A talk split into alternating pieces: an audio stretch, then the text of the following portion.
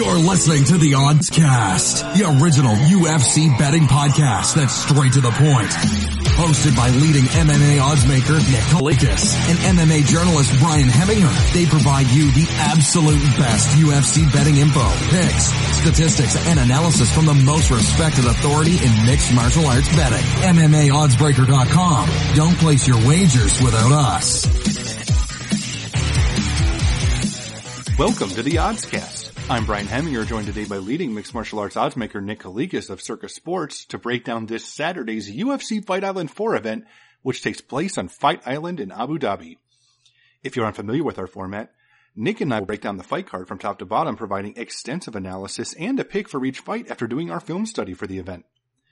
UFC Fight Island 4 features an 11 fight card in total and will be aired on ESPN Plus and ESPN this Saturday night. Let's dive right in.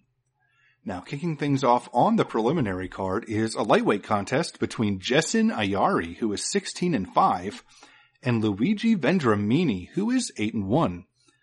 Now, Nick, where did this fight open, and how has the public shifted things so far? A quick note here before we get started. The opening odds that I will be quoting are market pricing, and they are available at MMAOddsBreaker.com. Adam Martin's opening betting odds article for UFC on ESPN 16, UFC Fight Night, Holm versus Aldana. So I'm quoting the opening odds from Adam Martin's article on MMAOddsBreaker.com, and the updated odds that I will be quoting are from Circa Sports here in Las Vegas. So those will be the current updated lines that I'm quoting. So just to let you guys know that. Now getting into the first fight. It was Vendramini opening the favorite, minus 175. The comeback on Ayari at plus 135. And right now over at Circa Sports, we're seeing Vendramini at minus 110. The comeback on Ayari at minus 110. So we have a pick'em fight exactly right now. Should be a close one. I understand it a little bit. I think that I lean a little bit slightly more towards Ayari. So those guys were able to come in there and get the plus 135. I think you do have some value there. I think he should actually be a slight favorite in this fight, the way he matches up. I mean, Vendramini definitely a, a very challenging and, and, tricky opponent because of what he brings to the table here. Not bad. He's got a little bit of power on the feet. He's going to be the smaller of the two though. So physically he's going to be a little bit outclassed, outmatched. Um, but again, what he brings to the table, you have to respect a little bit of power on the feet from him. And it's his wrestling and his grappling ability that's going to come into play against Ayari here. And if he can get your back like he did against Dos Santos, he can make things interesting. So despite his UFC debut loss, I think, I think he did actually decent considering the short notice and the situation he was in against Dos Santos. So there's a lot to like about Vendramini, but Ayari making his return here. I like his past opponent resume better. I mean, his strength of schedule is definitely a lot better um, coming into this fight. He's already had three UFC fights under his belt. Despite losing two or three, he's faced high caliber competition, and I think he's ready to get back on track here. I think he's the better fighter. I think he's the better overall striker in this matchup. I think he can keep this fight upright and basically outpoint Vendramini along the way, possibly even finish him. So I am leaning Ayari here. Uh, like I said, I think he, you can make a case that he could be a slight favorite. It will be a competitive fight, and you got to respect Vendramini's ground game. That's, I think, his path to victory. But I still think Ayari's the better fighter, and with his physical attributes, he should come away with a W here. So my pick is Ayari, and maybe a little bit of slight value where the current price is. Yeah, this one's interesting because uh, both fighters have kind of made a name for themselves for how they performed on short notice against uh, significantly larger competition. Um, Ayari stepped up and took on Darren Till, losing a decision. Uh, and Vendramini stepped up on short notice, up a weight class, and took on uh, Elizeu Zaleski dos Santos and got knocked out in the second round. And that was actually his first loss of his career. Um, and I will say, Ayari has had a little bit closer fights. Uh, he had a close um, split decision loss, or a very close loss to Stevie Ray, um, and then uh, it was a you know a relatively one-sided loss to Till, but before that he beat uh, Judo Jim Wallhead. Uh, he has not fought in two years though. Uh, Vendramini, that was his uh, lone UFC fight uh, against Zaleski, and I will say he actually did impress, getting uh, you know almost taking uh, Zaleski's back and threatening you know on his back a little bit uh, in that first round before he ended up getting knocked out in the second round. Um, in this fight, however, Ayari should definitely have the striking edge. He's bigger. He's a little, you know, physically more powerful. Um, it's just going to boil down to can Vendramini attack with his grappling because on the feet, Ayari should set the tone. Um, but if Vendramini can either drag this to the floor or maybe do a quick back take on the feet or just do something sneaky with his grappling, close that distance, uh, this fight gets interesting. But I'm going to side with Ayari. I think, uh, he's consistently faced better competition over the course of his career and he's never been submitted. Um, you know, I think all of his losses are decisions for the most part. So I think he's able to avoid that ground game, but that is definitely scary. The fact that Vendramini up a weight class still threatened, uh, a top guy like Zaleski at welterweight. So I'm picking Ayari, but exercising caution here. Now dropping down to the bantamweight division, we have Casey Kenny, who is 14-2 and 1, taking on Heili Alateng, who is 14-7 and 1. Now, Nick, what's the MMA odds makers perspective on this one? Kenny opened minus 220, the comeback on Alateng at plus 185. That line did not last very long. Right now, the price over at Circa Sports is Kenny minus 355, the comeback on Alateng at plus 295. So needless to say, the opening price was short.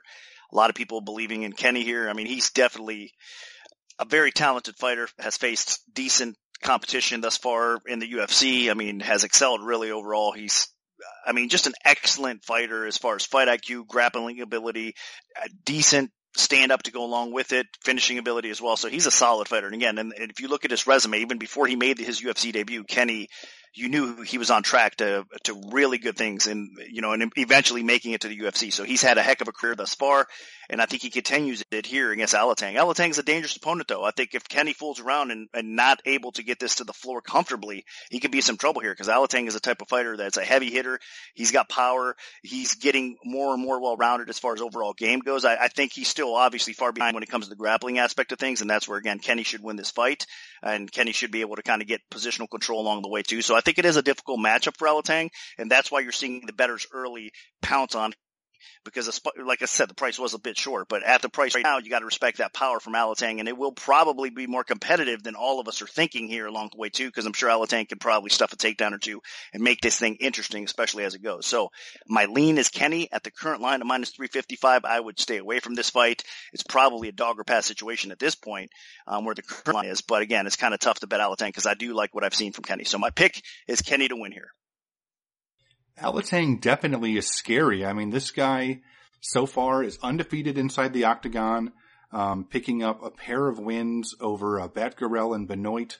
Um, the problem is that Casey Kenny is just a sensational grappler. I mean, this guy isn't just out grappling, you know, just a bunch of bums. He's out grappling guys with impressive ground games like, uh, Ray Borg and Luis Smolka. And then, um, one of his last fights before he made it to the UFC, he defeated Brandon Royval, uh, in LFA.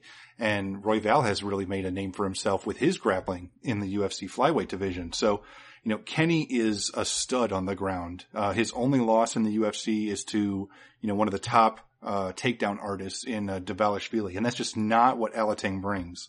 You know, this guy has heavy hands. Uh, he's going to be looking for the knockout on the feet. And yes, Kenny could get clipped on the feet and finished, but he's never been knocked out in his career. Um, he's decent enough on the feet, I think, to keep Alateng uh, from fully committing on every one of his strikes because he doesn't want to get taken down.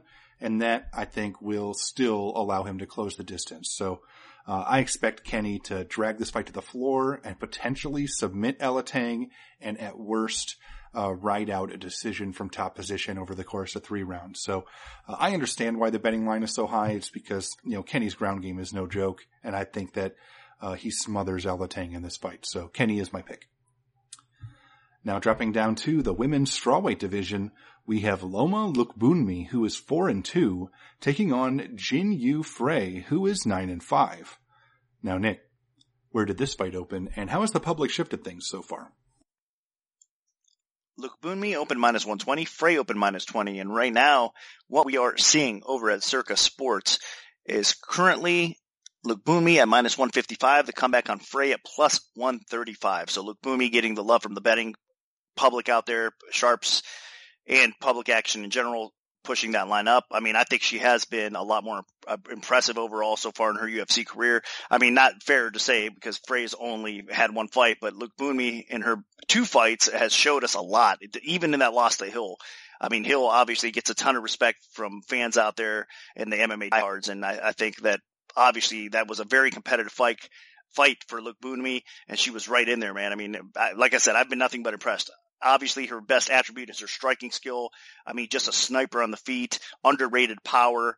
I like what I see. She's just so fun to watch on the feet. She has a bit of a ground game as well as far as offensively goes. She she could trip you down, get the takedowns at times, but more than likely, she likes to keep things up on the feet and just be the bully as far as counter punching, being the aggressor at times. Um, the, her clinch work is beautiful to watch as well. So there's a lot to like about Lookboonmee in this spot. But Frey is probably getting underrated and underestimated a little bit here because I mean she's uh, pretty well-rounded fighter, but I like what I see in her striking. I mean, obviously she's physically strong.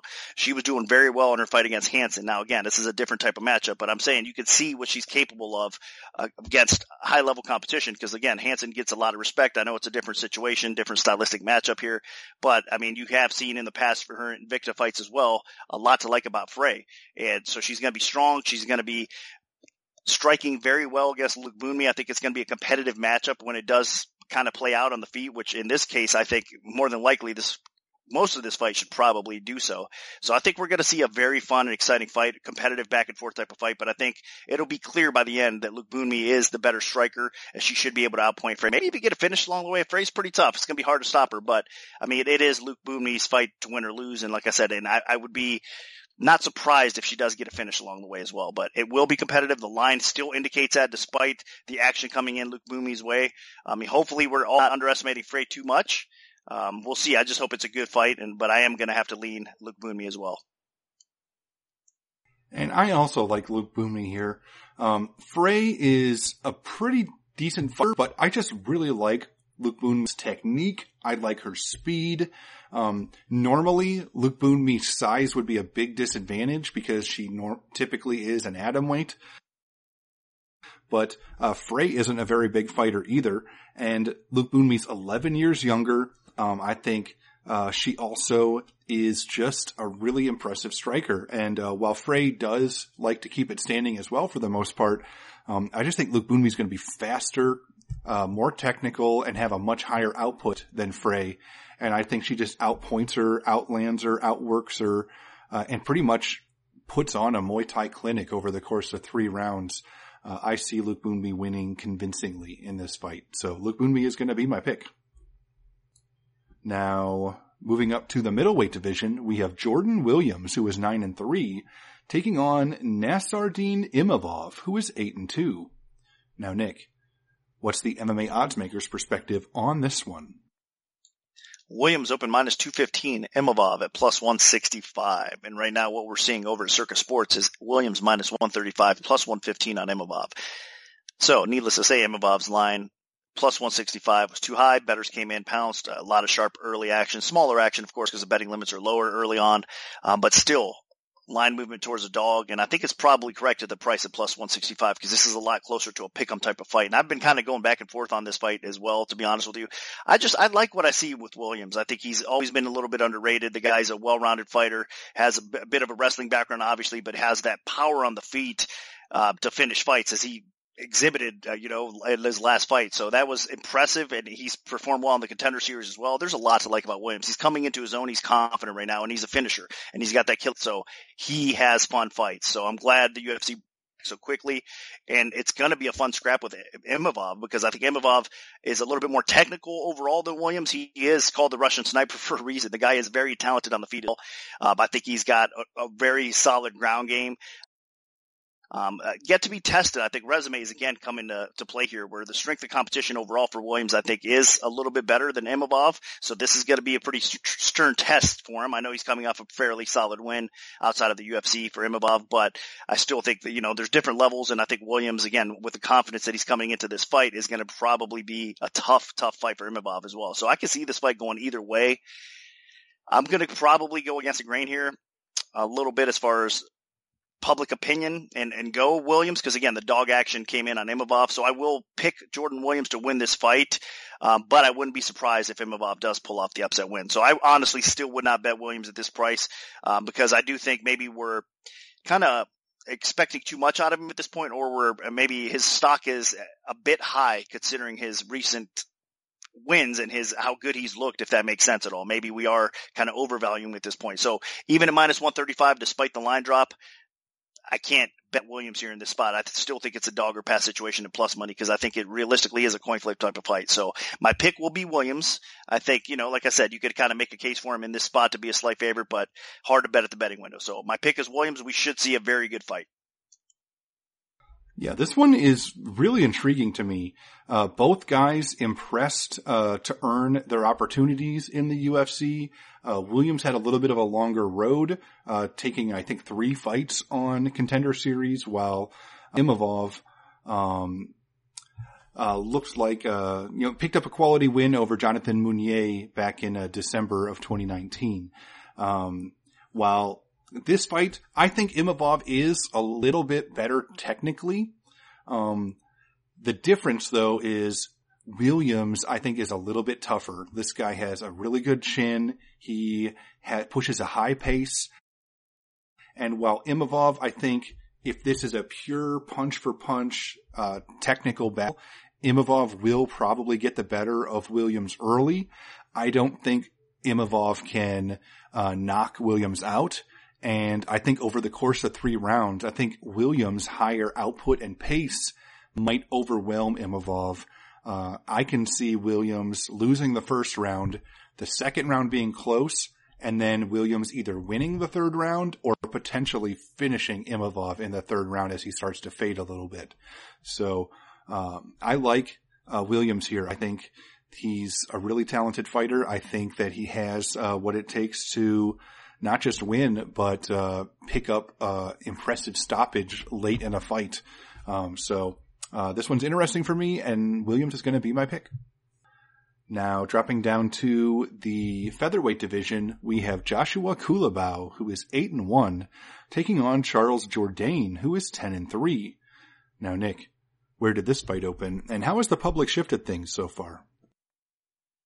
Jourdain open minus 300 to come back on Culibao plus 250. And right now what we're seeing over at Circa Sports is Jourdain at minus 485 to come back on Culibao at plus 385. So needless to say, again, the respect factor for Jourdain is at an all-time high coming off of a very good performance despite losing his fight to Fili. Fili held in high regard from the betters and the MMA community in general, of course. So that was a very competitive fight. That close fight, not saying it was wrong. I think Fili edged it out there, but hanging at, at that level early on in your UFC career, uh, I think is impressive. He's had three fights, three very good performances overall for, for Jourdain, and I think you see what you get from him. He comes to fight, very aggressive on the feet.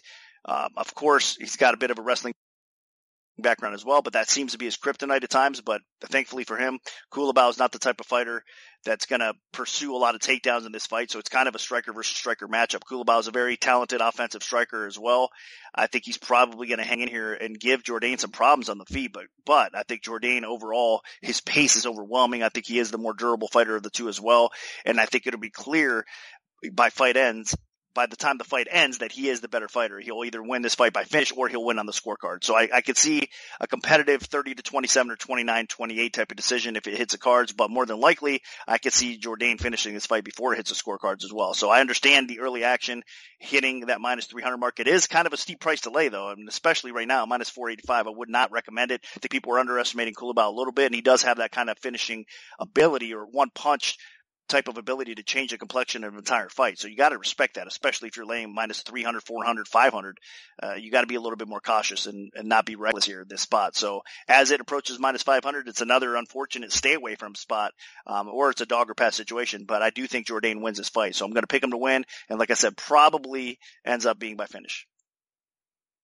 And I'm going to go with Jourdain as well. Um, I will say that I think people are sleeping on Culibao a little bit here. Um, they've been a little on him because his one UFC appearance went so poorly. But you got to remember, he was taking a fight on short notice, up a weight class against an absolute killer uh, in Jalin Turner. Um, so you know, he got knocked out. I mean, it happens. Uh, it was his first career loss too. So, uh, he's back at 145 where he belongs. The problem is Jourdain's pretty good at 145. Um, Jourdain already has a monster upset over, uh, Doo Ho Choi, uh, and he had a very close loss to Andre Fili, uh, in his last fight. So this is a guy that looks like he can be a player at 145. Uh, Culibao, we still have a lot to learn about him because we haven't seen him at his natural weight class in the UFC. Um, that being said, uh, I think while Culibao is, uh, you know, not nearly as bad as he looked, um, and he does have the, the striking skills to hold his own on the feet, um, and potentially could get some takedowns along the way. I just have to side with Jourdain. He's more aggressive. He's got a lot of power and he's still got some confidence because he's been in there against some pretty, uh, tough guys so far in his UFC career and he has, you know, held his own so far. So I'm going to go with Jourdain. He's, uh, you know, he just had a lot more UFC experience against uh, quality competition and he's performed better so far. So I'm going to go with Jourdain. I think he gets the win, potentially gets a knockout along the way. Now, moving up to the welterweight division for the preliminary card headliner, we have Carlos Condit, who is 30 and 13, taking on Court McGee, who is 19 and 9. Now, Nick, what's the MMA oddsmaker's perspective on this one? Condit open minus 140, the comeback of McGee at plus 120. And right now what we're seeing over at Circa Sports is McGee minus 130, the comeback on Condit at plus 110. So line flip, not surprising. I mean, if you look at some of Condit's recent fights, I mean, he's definitely on a losing skid. I mean, the worst part of his career by far. So he's on the decline. We all know that. I mean, he's fighting high level competition. So you got to give Condit a lot of credit for that but still, I mean, not a good look. And I mean, obviously he is definitely past his prime at this point of his career. Um, this could be a problematic matchup. I mean, both these guys, McGee's also past his prime this point of his career as well. So I get it. Two veteran fighters kind of going at it here. But the problem is Condit has been taken down and controlled by wrestlers in the past. McGee has a wrestling background. I think he does implement that game plan here. And McGee's slick enough not to get caught up in Condit's submission game either. So this is a problematic matchup for Condit. On the feet, Condit is the more slick striker for sure. McGee has probably the better hands, better boxing. Uh, not that Condit doesn't have good hands. Don't get me wrong. I mean, so maybe I should take that back a little bit because it'll be close on the feet. I mean, Condit definitely has some good hands, has some, but what I'm trying to say, I guess, as McGee's boxing has been a little bit underrated throughout his career. So I think it'll be competitive on the feet with Condit obviously being the better striker overall. Um, and he should have his moments here, but it's hard to trust him at this point and his durability as well for both guys. So that said, I think McGee has a little bit more left in the tank. I think he is the more capable fighter. Like I said, he can mix things up and kind of grind Condit out and get the win here in this fight. I'm not expecting much from either fighter, but uh, you know, I mean, a couple years ago, we wouldn't see this line as it is right now. I mean, Condit would definitely be there, but this is not a couple years ago. This is 2020 and McGee should be the slight favorite coming into this fight. So I'm going to lean with McGee here as far as value goes at betting windows. Probably a, a McGee or pass situation, but you can't go crazy on this fight, especially where it is now. I mean, kind of missed the boat where the line value was early on. Maybe be a little bit left at minus 130, but not much. So it's the pick is McGee, but another tough spot at the betting window. I mean, it's tough to trust either of these guys at this point. I mean, Carlos Condit was retired and then came back and has not looked even close to like the man that he was before he retired. He's on a five fight losing streak. Um, granted, he has faced some pretty decent opponents on those five fights. I mean, almost every single one of them is ranked at welterweight. So it's not like he's been losing to complete bums. Um, you know, he lost to Woodley, then he lost to Lawler, then Maya, then Neil Magny, then Alex Oliveira, and most recently he got uh, smoked by Michael Chiesa. Uh, Court McGee, you know, he's also been struggling. He's lost four out of five. Um, uh, with losses to much lower level competition. Uh, ben Saunders, Sean Strickland, Diego Lima, Sean Brady. So, I mean, it's totally not out of the realm of possibility that Condit wins this fight. Um, he should have more power on the feet. He should have a better chin. Um, I, I think Court McGee pushes a decent enough pace to hold his own on the feet. Um, but really where this fight gets interesting is if McGee is able to utilize his wrestling and drag this to the floor, which I thought he'd be able to do against, uh, in some of his other most recent losses, um, that he didn't do. Um, you know, he's been losing decisions lately. So Uh, I will, I'm concerned about this one. I mean, it really is a bit of a toss up, but I have to side with the, the wrestling. Uh, this would definitely be the worst loss of Condit's current run, but, uh, McGee can make up for the power disadvantage and chin disadvantage uh, with the wrestling if he can get takedowns. Carlos Condit does not have good takedown defense. He gets taken down all, I think 13 times in his last three fights. Uh, so I think Court McGee should be able to drag this to the floor. And if and when he does, he should be able to ride out enough time to at least win a decision. So, uh, McGee is going to be my pick.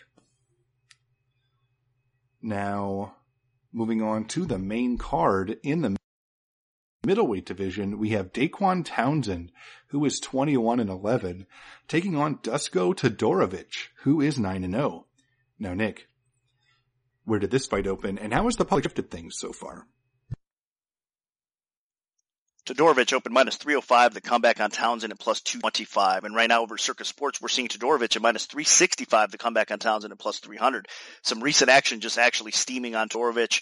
I can understand it. I mean, Todorovic, this matchup was cater made for him. I mean, coming into the UFC, a savvy veteran. I had a ton of respect for him. I'm glad he had his shot in the UFC, but you know, not well matched as far as you know the fights. Ended up losing all three of his opportunities. So you can't go 0 and 3 and, expect to keep your job. But they did keep him on the this uh, roster for now, and, and he's getting another opportunity against Todorovic. Which again, I mean, Todorovic, the way he matches up, I mean, he's got a bit of a karate style background on the feet where he keeps his hands a little low, loves to work in some kicks. He can be effective with the striking.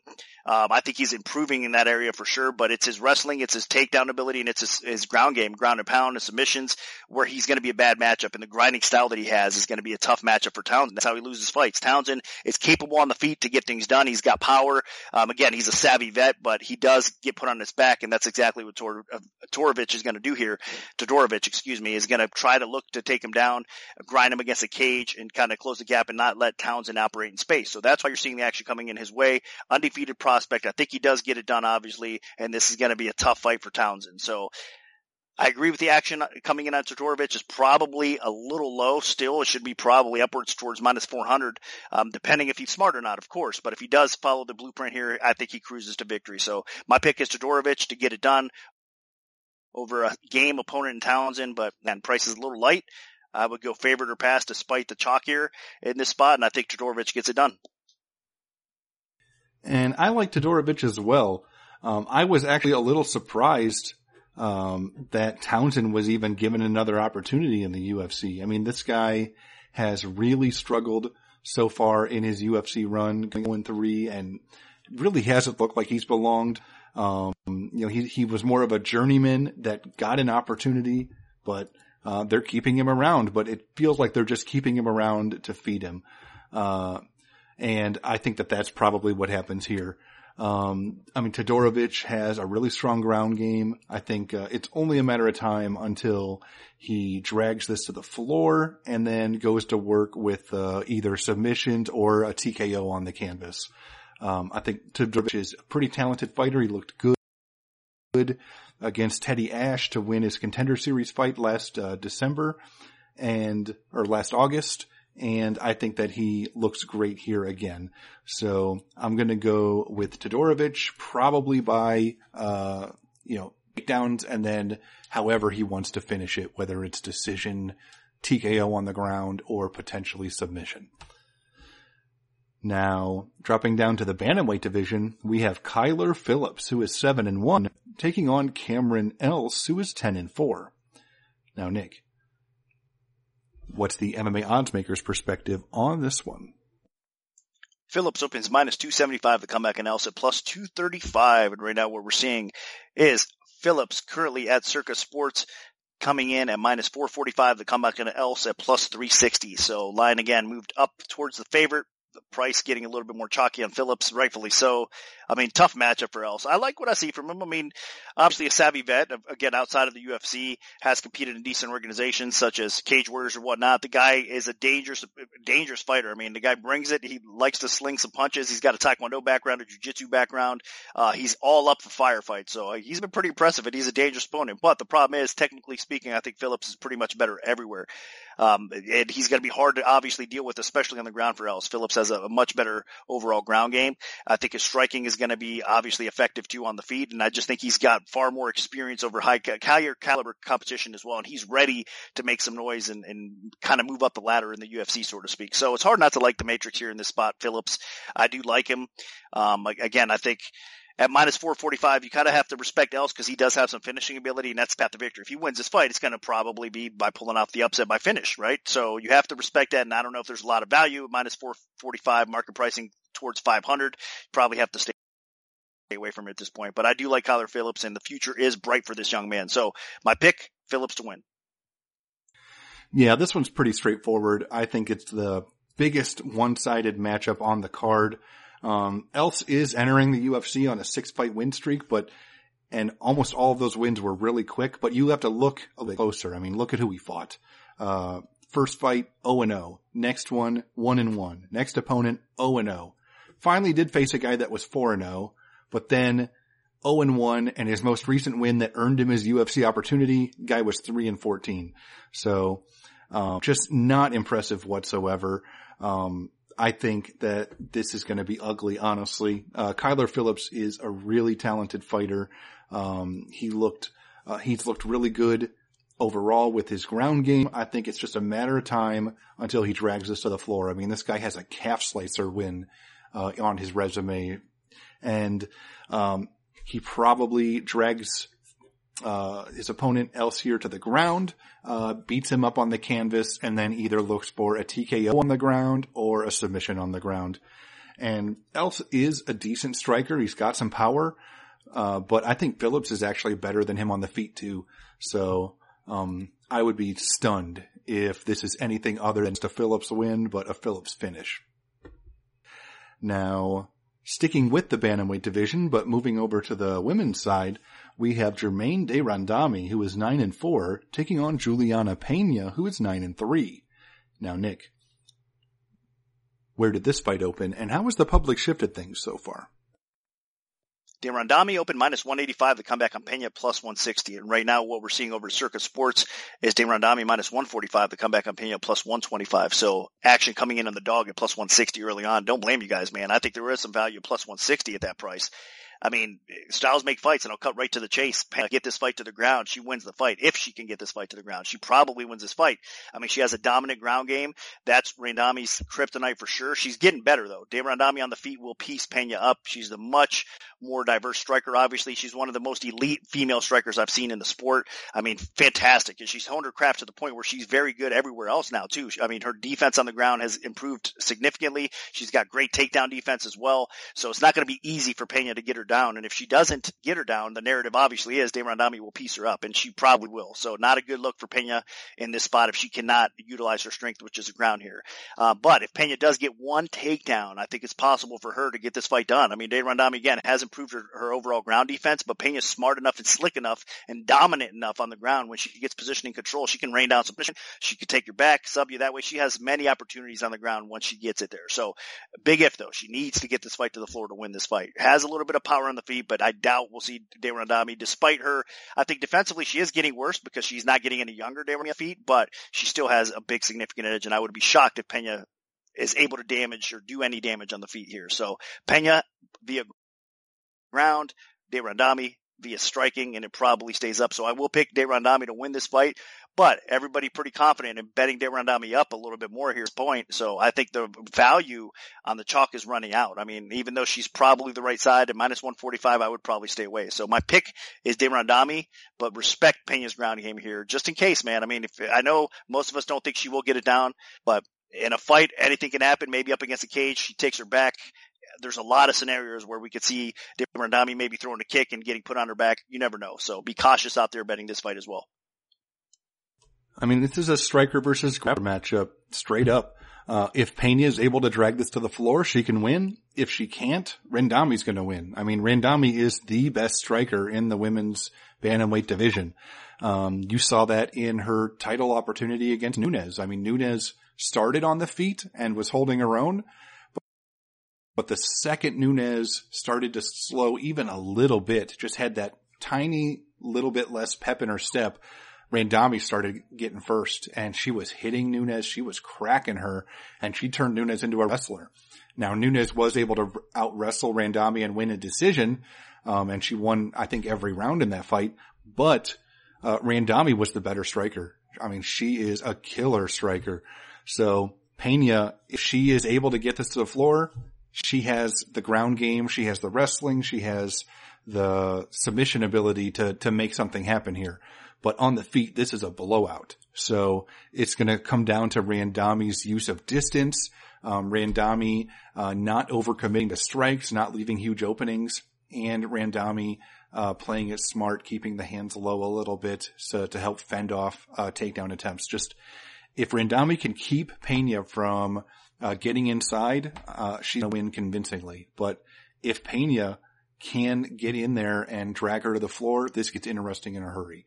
I'm going to pick Randamie because uh, Pena hasn't exactly been uh, fighting that actively. Um, she hasn't been that impressive when she has fought. Uh, with the loss to Shevchenko and only the one win in the last three years um, over Montano. So I'm going to side with Randamie, but again, Pena does have the ground game to make this interesting. Now moving up to the heavyweight division, the co-main event of the evening, we have Yorgan De Castro, who is 6 and 1, taking on Carlos Felipe, who is 8 and 1. Now Nick, what's the MMA oddsmaker's perspective on this one? De Castro open minus 270, the comeback on Felipe at plus 230. And right now what we're seeing over at Circa Sports is De Castro minus 225, Felipe at plus 195. So another spot where we are getting two action, but more dog action coming in as of late, as we get closer to fight time, Philippe getting some love. I understand it. I think this is going to be an outstanding fight. We have a striker versus striker matchup here, and both of these guys are heavy, heavy hitters. I like what I saw from Philippe's debut, despite it being a loss to Spivak.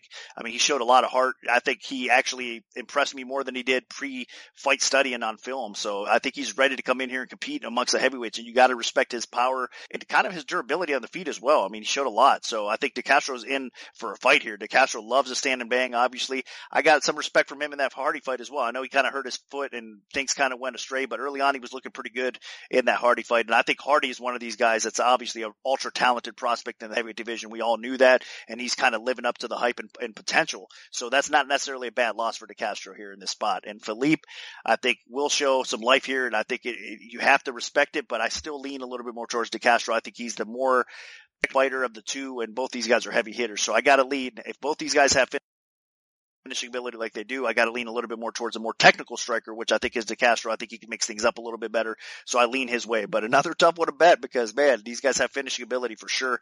Uh, but I will lean more towards De Castro in this spot. Yeah, this one's interesting. Both of these guys are heavy hitters. Both are dangerous strikers. Um, and realistically, what it's going to boil down to is, uh, I think the fact that De Castro is a little bit more diverse with his striking. Um, uh, both are about the same size, um, but uh, and De Castro is a little bit older, but um, where De Castro has been me is the fact that he mixes up his hands and his feet. Um, he does have heavy hands. You saw that with his uh, counter right hand that knocked out Justin Tafa, who's also a pretty dangerous striker, and kind of reminds me a little bit of uh, um, and honestly, De Castro was looking pretty good against Greg Hardy. He was battering Hardy with kicks, uh, but then he injured his, his foot or his leg, uh, on a kick attempt and Hardy was able to bounce back and win a decision. And, uh, Felipe, on the other hand, you know, he made his UFC debut after not having fought in three years, taking on uh, Sergey Spivak, and he lost a majority decision in the that fight. He got uh, out grappled. He got taken down a few times and uh, ended up losing a decision. So This time around, it's striker versus striker, and I just think that DeCastro is a little bit more technically sound and mixes it up better. I think uh, the leg kicks are going to be play a big part in this fight, and they should help DeCastro at least win a decision, potentially set up a knockout. So DeCastro's my pick.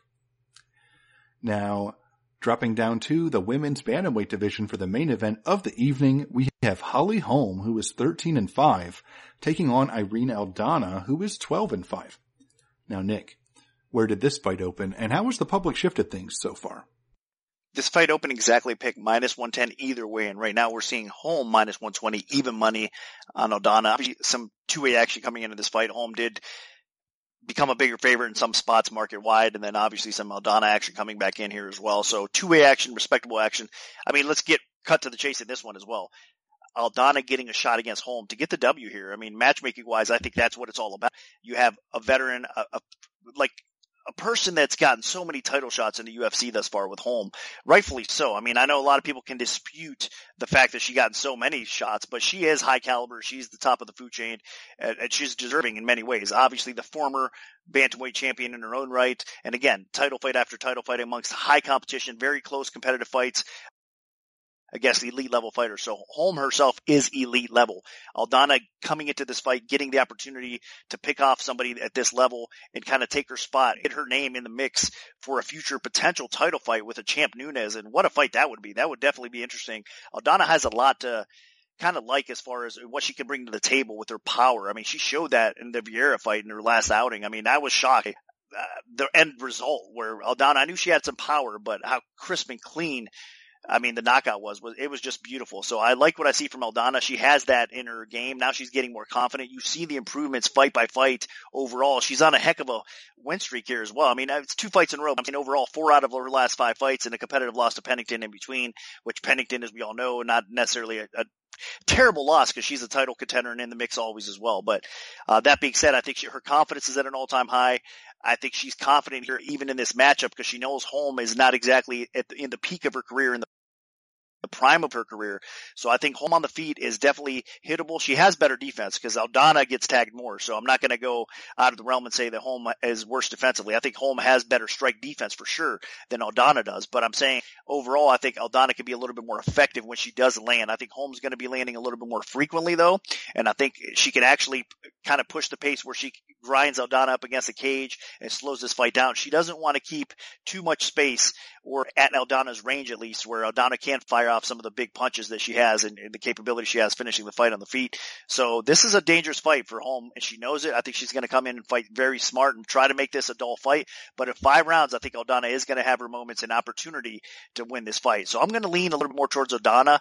Um, I hope we're not underestimating her. I know a lot of decent opinions are agreeing with me in this spot here. I think the time is for Aldana to win this fight. I mean, if, if she's ever going to make a run towards that title, she has to win this fight over Holm here. It's not going to be easy, and especially with Holm fight IQ in the camp she comes from. I think they're going to be prepared for Aldana's power and all the, I, I, think the impact and advantages that Aldana might have over Holm in this fight, they're going to be prepared for. But that being said, I still think Aldana will do enough damage along the way and possibly finish this fight and win. So I will pick Aldana and at the price, I think is dog or pass situation, but you just can't go crazy in this spot. I think you have to respect Holm. and again, her fight IQ and her camp, they're going to come prepared. So the pick is Aldana. Hopefully she gets it done here.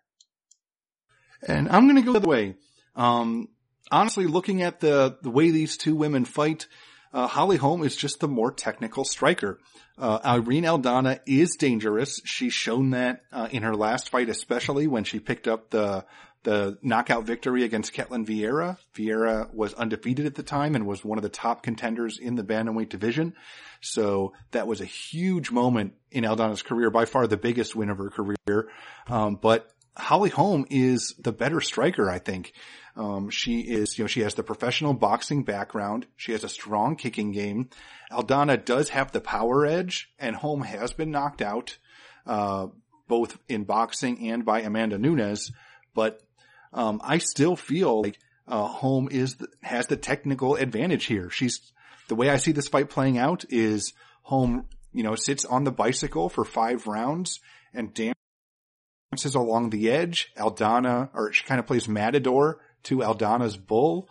uh, Aldana pushes forward looking for the big shots and Holm mixes in some counter shots, some jabs, and a lot of kicks from the outside. Um, we know Holm can go five rounds if need be. Um, the only thing that we don't really know is what Aldana's conditioning looks like, uh, because I think the only time Aldana has gone uh, in a five round fight was against Tonya Evinger, and that was a different type of fight because Evinger was wrestling her, and Evinger, you know, took her down repeatedly and then finished her in the fourth round. So that's the only time that I think Aldana's fought uh, a five round fight, and it did not work out so well for her. Um, Holm, on the other hand, we know can go five rounds. You know, she lasted five rounds against Cyborg of all people. So I think that she'll be okay against Aldana. Um, and I think Holm outpoints Aldana. Uh, realistically, the best chance for Aldana here is, uh, you know, landing that big shot. Um, she does have some pop and Holm potentially could get knocked out, but so far the only person that's knocked Holm out, uh, was a head kick from Amanda Nunes. I don't know if Aldana can knock her out that easily. Um, and in terms of pure technique, uh, Aldana's defense is not that good. You know, she's been lit up on the feet a few times. Leslie Smith outworked her on the feet. So I think Holm has the ability absolutely to not just win, but win convincingly here. So I'm going to side with Holm and I think that she at least wins a decision, potentially get to stoppage along the way if, uh, she starts really, uh, racking up the points on Aldana. So Holm is my pick. So that'll do it for our full event breakdown for UFC Fight Island 4. If we have a free play to give out, make sure to follow at MMA OB Premium on Twitter first because that's where we'll post them. Um, you can also check out the free bet section of MMAoddsbreaker.com.